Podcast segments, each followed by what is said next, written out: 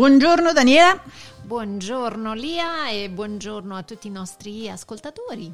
Eccoci qua per un nuovo podcast, questo Yeah. nuovo mese. Siamo entrati a giugno. Sì, siamo pronti per andare in vacanza, ma non ancora. non ancora. non ancora.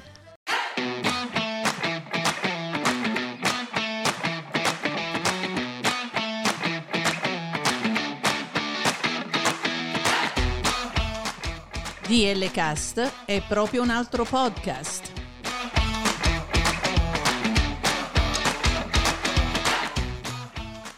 DL Cast è una finestra aperta sul mondo della cultura, musica, cibo, viaggi, interviste e molto altro.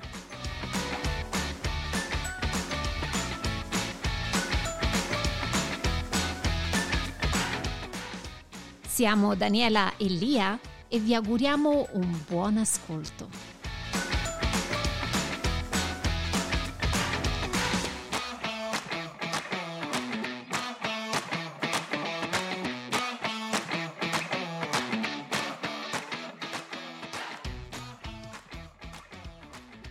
Non ancora, un paio di settimane incominciamo con i nostri viaggetti. Mm-mm-mm-mm-mm. Allora Daniela, di cosa mi vuoi parlare oggi? Ma eh, Lia, abbiamo visto un po' di cose interessanti da proporre, però ci siamo fermate tutte e due su questo argomento che forse sarà l'argomento del giorno. Dai. Sì, sì, sì, sì, l'argomento del giorno che dura decenni. E sai perché Mm, mi è venuta in mente sta cosa stamattina? Dimmi. Devi sapere che quando lavoravo, questa è una storia vera, eh? Sì, sì. Eh, esistevano, eh, anzi, esistono ancora, le famose cooperative edilizie. Esatto. Io lavoravo all'interno di questo gruppo e per ottenere dei permessi eh, antimafia si doveva andare in prefettura. Giustamente.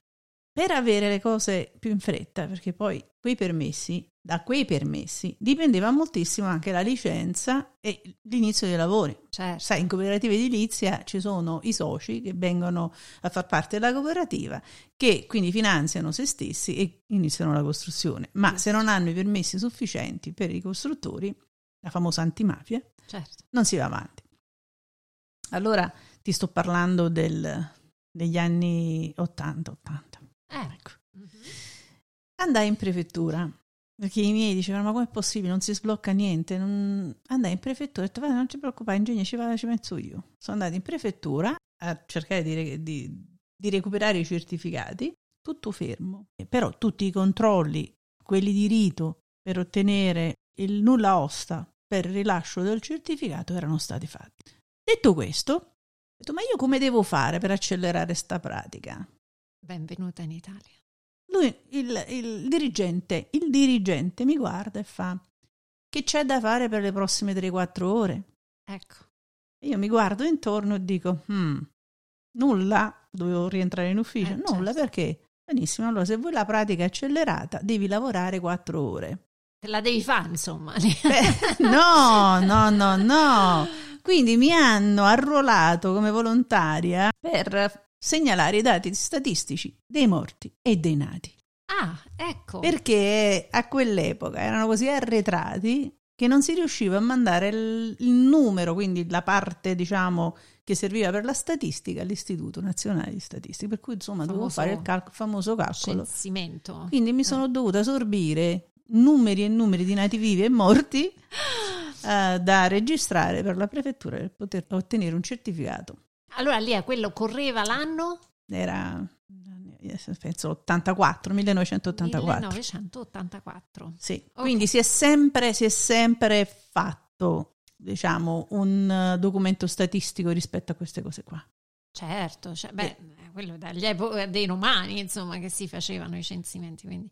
Questa premessa per dirti che abbiamo letto sul giornale, sui giornali, su vari giornali di cui oggi discutiamo, una dichiarazione, io ti dico la mia, quella Sì. del, presidente, del nostro Presidente del Consiglio Draghi, che dice un'Italia Ah, senza figli è un'Italia che non crede e non progetta.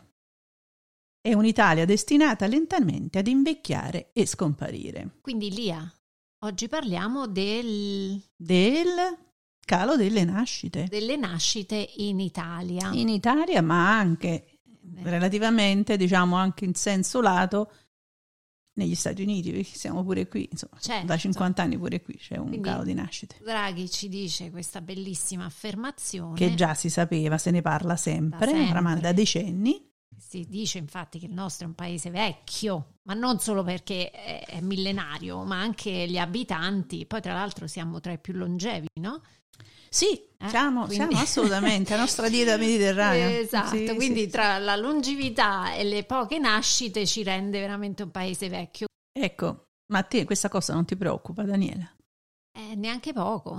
Già ci abbiamo 100.000 expat all'anno.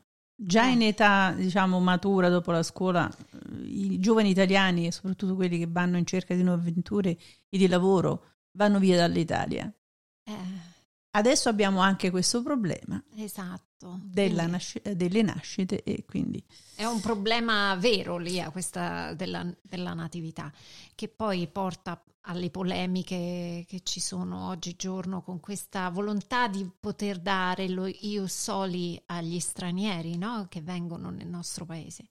Sì, però pare, da quello che abbiamo anche letto, e Mhm. magari dopo daremo qualche chicca in più, pare Mhm. che lo straniero che entra in Italia e che si adegua anche, diciamo, al sistema Mhm. italiano, alla fine assume le stesse caratteristiche di un'italiana. E beh, certo. Se in patria sua magari una persona che viene dall'Africa fa 14 figli, arriva in Italia e ne fa due, quindi si Eh. adegua Esatto. e pare che sia stabilito anche a, dal livello proprio statistico anche questa caratteristica del cambiamento anche delle donne immigrate in Italia eh, a riguardo di questo, di questo problema. Quindi mh, forse non è nemmeno vero che se noi facciamo venire in Italia eh, più gente aumenta il, um, il tasso di nascita, non, non ci credo. Non, non sta, non sta accadendo. No, da quello che leggo io, da queste notizie, assolutamente no. Mentre Lia, io ho letto eh, un'affermazione su tweet di Elon Musk, che oggigiorno lui va tanto di moda, quindi uno dei tuoi favoriti. Esatto, quindi leggiamo quella, la sua preoccupazione è che lui teme che gli italiani possano estinguersi a causa di uno dei tassi di nati- natività più bassi del mondo. Ah.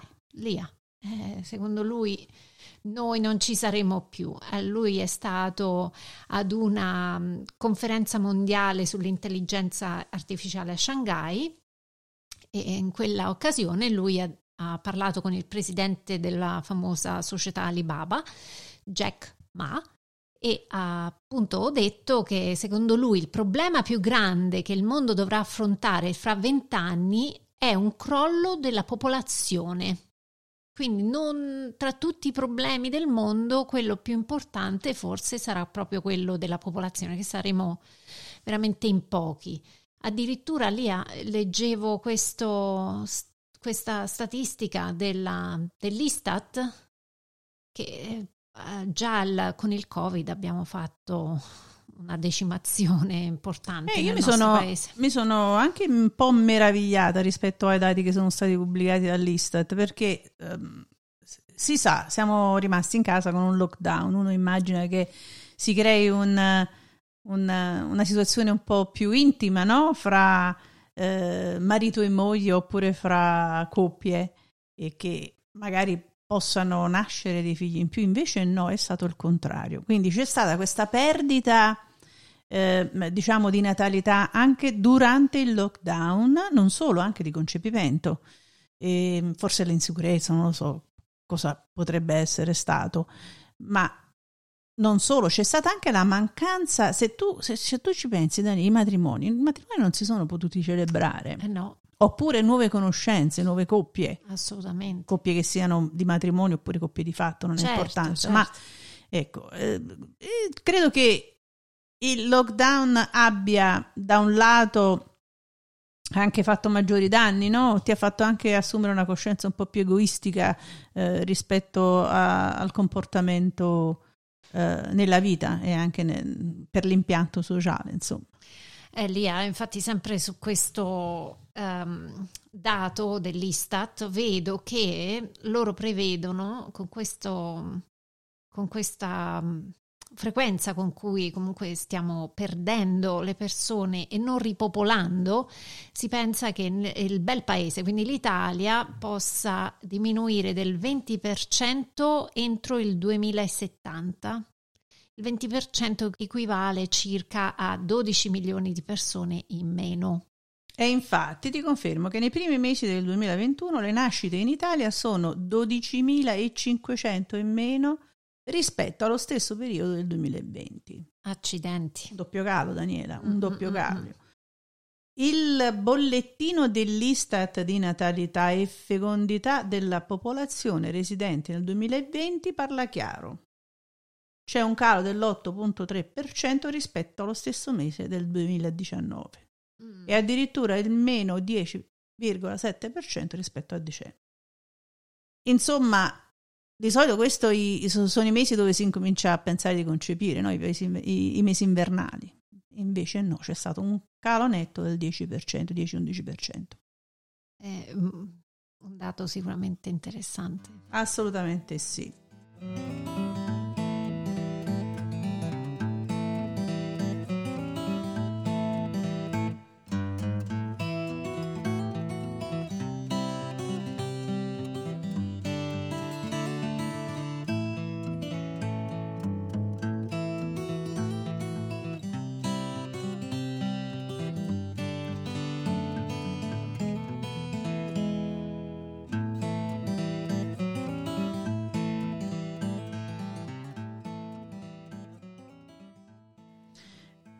Invece nel 2021? Uh, ah, niente, abbiamo appunto visto che ci sono stati forti cali tra le nascite e tra i più ampi mai registrati, quindi già si vedeva un andamento alla fine del 2020, però ecco nel 2021 sicuramente c'è stato un crollo incredibile sulle nascite. C'è l'abbandono proprio della scelta riproduttiva, Daniela. Eh sì. È un dato veramente toccante, non serviva né il nostro presidente del Consiglio Draghi adesso, eh, il carissimo Elon Musk, a ricordarcelo perché per quanto ricordi io, ti ripeto, ne ho sempre sentito parlare. E siccome ne sentiamo parlare sempre di questo calo delle nascite in Italia, mm. il welfare, ma le leggi per favorire le nascite, le famiglie, le famiglie, le donne che vogliono comunque intraprendere un'attività di lavoro e hanno bisogno di asili.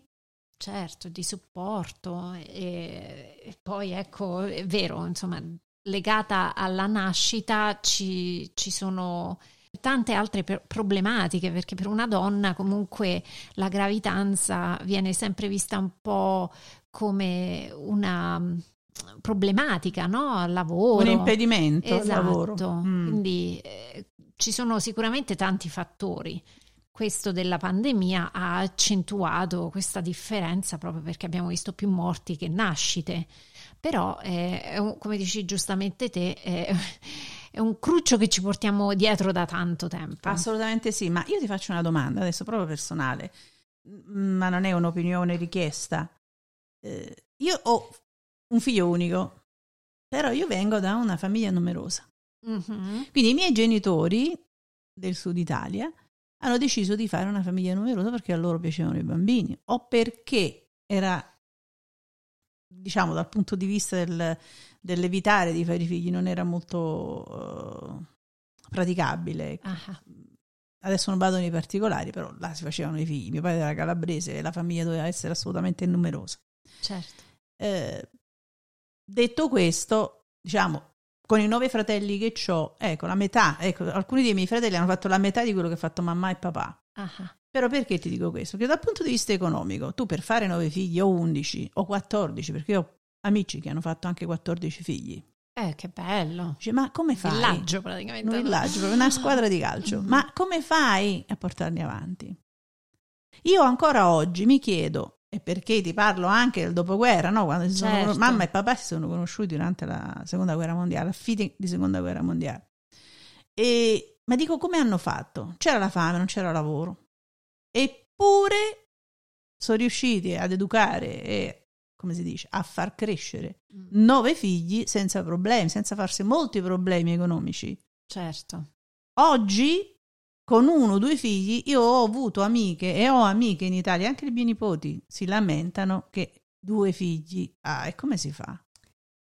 Sì, Ma come hanno fatto i nostri Eh, genitori? Io tendo sempre a non paragonare il passato al presente, perché la nostra realtà è una realtà sicuramente diversa da quella che avevano i nostri Ma i nostri i nostri- genitori non avevano apposta, Molto. proprio forse per questo, cioè voglio dire, non- io parlo anche qui negli Stati Uniti dove comunque anche mandare un figlio a scuola è un costo, no? Mentre magari in Italia all'epoca non era neanche obbligatoria, non c'era l'obbligo della scuola fino alla terza media, se non sbaglio. Ma io ti voglio stuzzicare. Dimmi. Cioè, perché a me sta roba mi stila. Sì. Eh, ma non tanto perché ho un'opinione, perché Sì, sì. ma mi faccio delle domande e spero di farmi delle eh, oppure di, di rispondermi o di, di Sì, aspettare sì, una sì. risposta diversa di quello che penso io. Sì, sono d'accordo con te, i tempi sono diversi. Ma te ti ricordi che noi eravamo molto semplici, no? Le nostre famiglie avevano nulla, giusto? Avevi Il televisore, questo, quell'altro, si andava a lavorare la mattina, la mamma ri- rimaneva a casa a fare eh, la mamma, la famosa casalinga, che non era nemmeno era anche sottovalutata, no? Mhm. Oggi si dice, ah, la casalinga bisogna valutarla, bisogna stipendiarla. Prima, insomma, la casalinga era niente, era solo la mamma e la moglie. Ah, Siamo d'accordo. Quindi ha fatto sti figli, li far crescere, li educa, li porta a scuola, famiglia matriarcale grandissima. ah. E, e- e che differenza c'è, Dani? Scusami, da- tra ieri e oggi? Io è qua che ti voglio stuzzicare. Ma sicuramente il ruolo della donna è cambiato notevolmente. vuole andare a lavorare. Eh, perché prima non era neanche ben vista una donna che lavorasse, Mm. non c'era spazio per una donna, quindi quello già in sé per sé in società ha cambiato tanto, non trovi? Sì, è cambiato moltissimo. Il Oddio. fatto che possiamo finalmente realizzarci anche noi, dove possiamo dire la nostra anche noi, partecipare in una maniera diversa um, sulla società. Eh, Perché essere- allora la casalinga non partecipava ru- nel ruolo sociale, non aveva nessun Sì, rilievo? Io credo anzi, di sì. Penso che sia il ruolo fondamentale per- proprio per la società, però non avevano scelta lì. Allora ci sono state donne che purtroppo non hanno avuto la benedizione di poter avere figlie e non so- o figli e non sono mai state realizzate perché non avevano un'opportunità nella vita. no? Ma, ma c'erano dei momenti della nostra Italia dove le donne andavano a lavorare e lasciavano i figli ai nonni per l'intera settimana, li depositavano la domenica sera e li riprendevano il venerdì sera per andare a lavorare nei campi. Quindi la donna in certi momenti della nostra storia comunque ha cercato di essere indipendente e nello stesso tempo di essere madre e moglie. Eh, il- quello che penso io, sono d'accordo, le, le società sono cambiate, sono differenti, vogliamo essere indipendenti, vogliamo lavorare, vogliamo la macchina, vogliamo andare in vacanza, non ci vogliamo sposare, vogliamo, fare, vogliamo convivere, insomma sto figlio in braccio ci dà fastidio, non vogliamo allattare, insomma tutta una serie di cose che forse prima la donna non diceva, perché si vedeva in un ruolo diverso, perché si era vedeva costretta a un ruolo diverso. è nata con quel ruolo, Ecco, non è appunto. costretta. Non è Vabbè, che- ma io sono nata e poi mi evolvo e là sono Eh, d'accordo con te, non sono avuto la- evoluta. eh, certo. non ha avuto la possibilità di evolversi. E adesso stuzzicando. eh, Sì, sì, sì, sì, no, eh, figurati. Anzi, Lo sai, sono una prima femminista della, della situazione. Io qua. penso, ecco, questa storia che non bisogna paragonare il passato al presente. no? Eh, Bisogna imparare però dal passato anche qualcosa. no? Imparare sicuramente, però mai giudicare. No, non stiamo giudicando, assolutamente. Allora, quando si dice ma come hanno fatto? ma eh, come hanno fatto? Io me lo chiedo, mia tan- mamma come ha fatto? Erano tempi diversi, ecco. Secondo me non, non bisogna giudicare quello che è stato.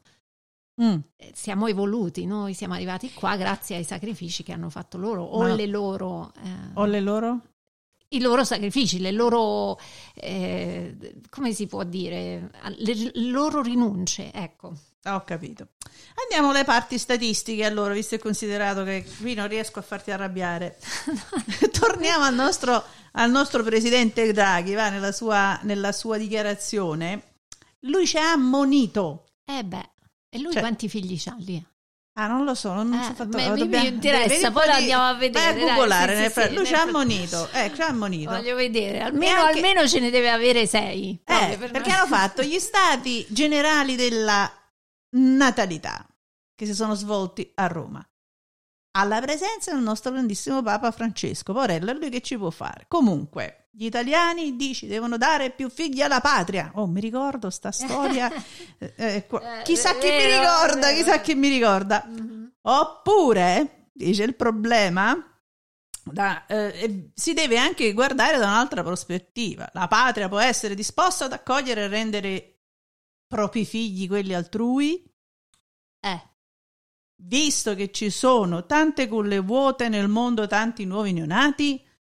Ah, andiamo alle adozioni, esatto. andiamo quindi al riconoscimento della cittadinanza italiana dei bimbi nati in Italia e così via. Oh, Giusto, è attenzione. quello a cui ti volevi riferire prima? Esatto. Mm. Ti volevo dire, Draghi ha due figli lì. Hai controllato? Sì, ho controllato. Allora, continuando quello che dice Danieli, poi dice siamo, Mm. siamo, Siamo. Come se Anche, anche lui. nostra. No, allora, anche l'ammonimento è per se stesso pure. Cioè, tutti proprio. Ah. In una bolla demografica. Ok. Belle queste parole. Ah. In Italia si fanno pochi figli. Poi dice vero. Eh. Oh, sono le statistiche, sono 30 anni, ce lo stiamo dicendo. Ma perché dobbiamo eh, reiterare ogni anno, ogni volta che escono i dati dell'Istat, sempre questa storia? Ma perché non Eh. facciamo qualcosa? È vero, Lea. Infatti, guarda, ti volevo dare dei numeri visto che Eh, parliamo dammi, di, sì, di- dammi i numeri. Ma quale? All'otto? Brava, proprio quelli dell'otto. Su quale ruota? E questo era il censimento del rispetto aspetta aspetta al censimento del 2021 rispetto a quello del 2019 Ah, dimmi, dimmi, dimmi. e quindi andiamo per nord, centro e sud. Nel nord sono in calo le nascite da 1,6 all'1,4. Mm.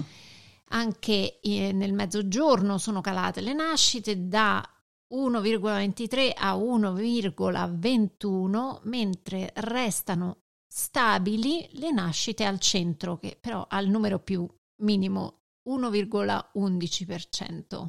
Mm.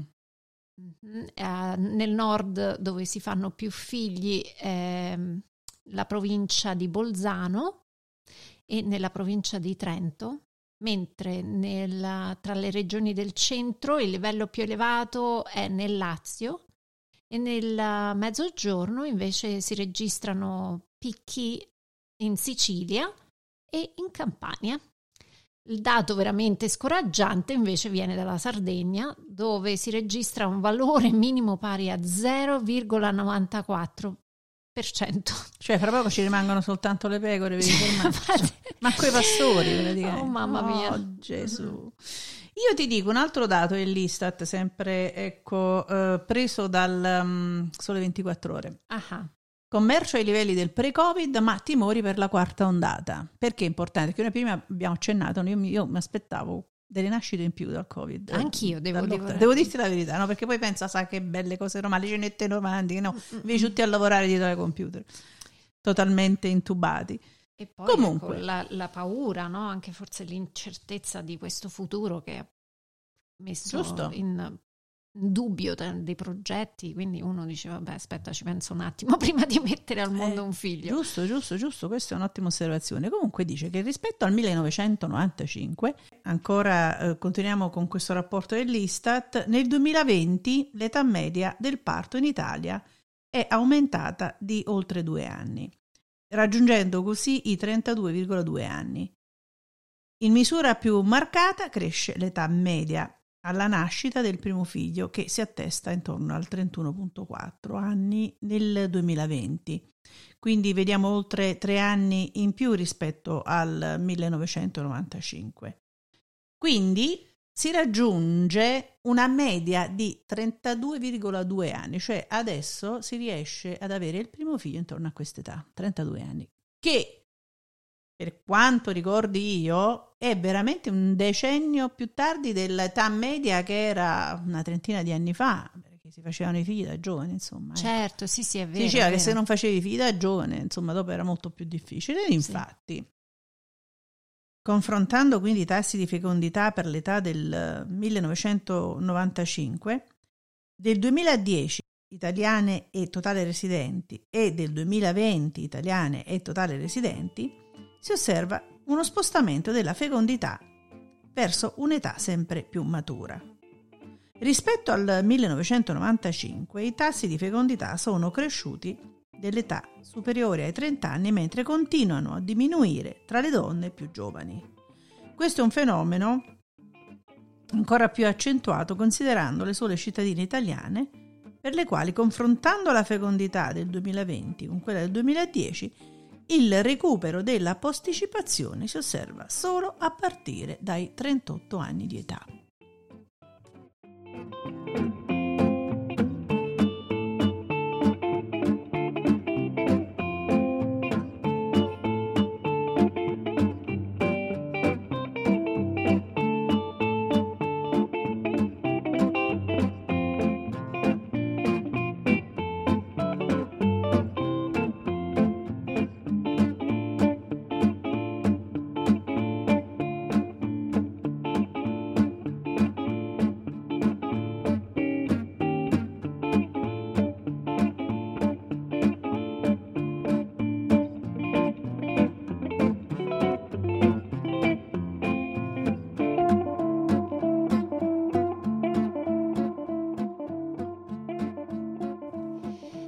Lia, sempre di seguito a queste bellissime statistiche che abbiamo raccolto, Dai, bellissime poi da punti di vista. bellissime infatti, veramente interessanti, ehm, anche Save the Children ha pubblicato un rapporto eh, quest'anno e anche questo aveva un titolo piuttosto intuitivo, o- ossia Le equilibriste. Questo ovviamente sta a nominare le mamme, Mm, ok? Quindi è riferito? è riferito alla maternità in Italia. E purtroppo, come abbiamo visto da queste bellissime Statistiche dell'Istat. abbiamo visto che nel 2021 eh, e già nel 2022 eh, questo scenario in Italia non è per niente positivo. E quindi eh, scopriamo che quasi una mamma su due in Italia non ha un lavoro e si dedica unicamente alla famiglia Che non è male. che non è male. E poi abbiamo dei numeri, 42,6% delle mamme tra i 25 e i 54 anni non è occupata e il 39,2% delle donne con due o più figli minori è in contratto part-time. Invece parliamo e approfondiamo questo ehm, ruolo delle equilibriste, che sono circa 6 milioni, cara Lia. Ah, Ah, queste donne sono infatti sempre alla ricerca di un equilibrio tra che cosa? Tra la vita familiare e quella invece lavorativa. E, e che cosa cambia dal punto di vista della statistica questo? E niente, questo ci indica appunto che le donne in Italia non, non hanno una, un lavoro così poi scontato, insomma non è scontato per loro poter conciliare la vita familiare e quella lavorativa. Quindi spesso devono fare questa scelta eh, che le costringe in un certo senso a stare fuori dal lavoro.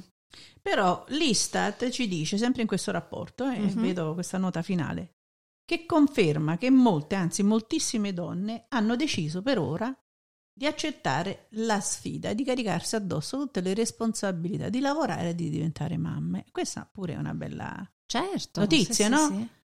Questo ovviamente va a penalizzare soprattutto le donne che scelgono la libera professione, Lia, perché se non hanno il supporto da parte della famiglia, la libera professionista, ahimè, non, non può conciliare le due cose. Mhm. Se non ci fossero i nonni, Eh, molte fossero- donne lavoratrici avrebbero dei problemi. Esatto, Io dal canto mio ho dato, avrei potuto di più, non lo so, perché comunque uh, ho la mancanza del sostegno appunto dei nonni, quindi sicuramente sarebbe stato più difficile. Già con tre è abbastanza difficile e mi auguro che le persone riescano, perché poi non tutti possono, ma eh, mi auguro che le persone riescano ad avere la fortuna e la benedizione di diventare genitori.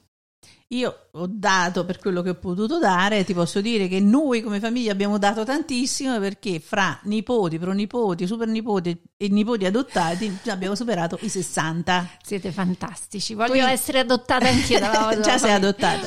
Quindi voglio dire, noi abbiamo come famiglia dato tantissimo, diciamo, per aumentare questa percentuale di, eh, di natività in Italia e anche le mie nipotine, io ho uh-huh. le mie nipotine che hanno come minimo due o tre figli, minimo Bellissimo. due, mai uno, quindi eh, stiamo aumentando, noi siamo, facciamo parte di quella parte buona della sta, statistica. Esatto, che sta part- facendo numero. Eh, esattamente, esatto, un po' per voglia di avere figli un po' per errori però comunque fa- ma, no, nel senso così tecnico della parola.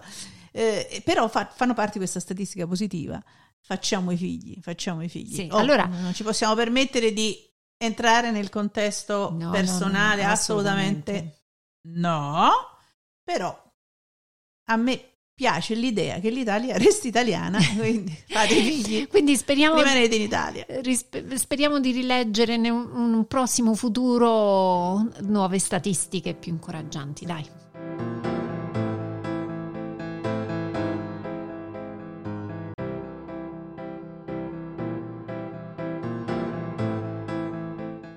Eh sì, però Daniela, poi troviamo articoli come quelli pubblicati oggi da Banca Italia e qui ci ricolleghiamo naturalmente al discorso del welfare no? e di tutto quello che viene fatto a favore delle famiglie, quindi con l'intenzione di aiutare le famiglie a fare figli, veniamo a scoprire che c'è un costo a bambino per famiglia che raggiunge la quota di 640 euro al mese.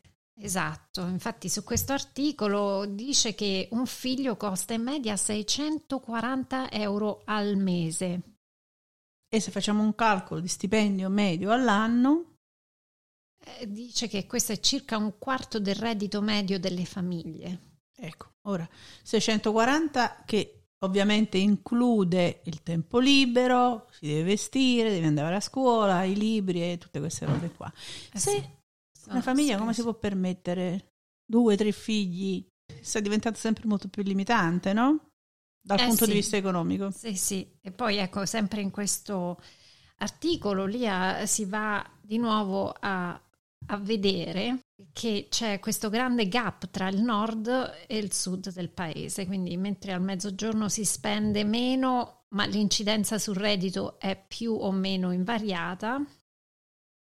In ogni caso, oltre la metà del 60% del totale viene impiegato per soddisfare i bisogni primari alimentari, abbigliamento e spese per la casa e l'istruzione e la salute, proprio come dicevi giustamente tu. Quindi a fine del, della considerazione, Banca Italia dice che da 0 ai 18 anni servono quasi 140 mila euro. Un figlio per portarlo avanti ti costa fino ai 18 anni 140 mila euro e ci manteniamo normalmente ecco, in una questo... cifra poi dopo 18 anni incomincia ad aumentare questo no, costo ecco. perché i figli non vanno mai via. Eh beh, beh, a quel la punto... macchina, no. e, non so, la vacanza e visa e queste robe così. Vabbè, vabbè, l'abbiamo mm. fatto tutti, insomma, mm, mm ecco. Mm, mm, Però è arrivato il momento per i nostri politici di prendere delle decisioni per il nostro futuro, per il futuro dell'Italia con delle politiche mirate. Poterle aiutare. Poterle aiutare. Eh, ma sì. secondo me una politica di welfare assolutamente deve eh, essere rivista. Essere rivista assolutamente. allora con questo noi vi salutiamo, vi diamo appuntamento al prossimo episodio. Arrivederci a tutti. Bye.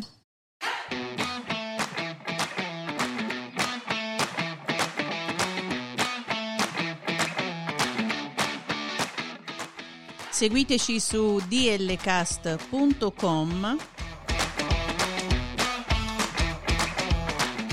Instagram e Twitter a dlcast2021. Ci trovate anche su Apple Podcast, Amazon Music, Spotify, Google Podcast e TuneIn.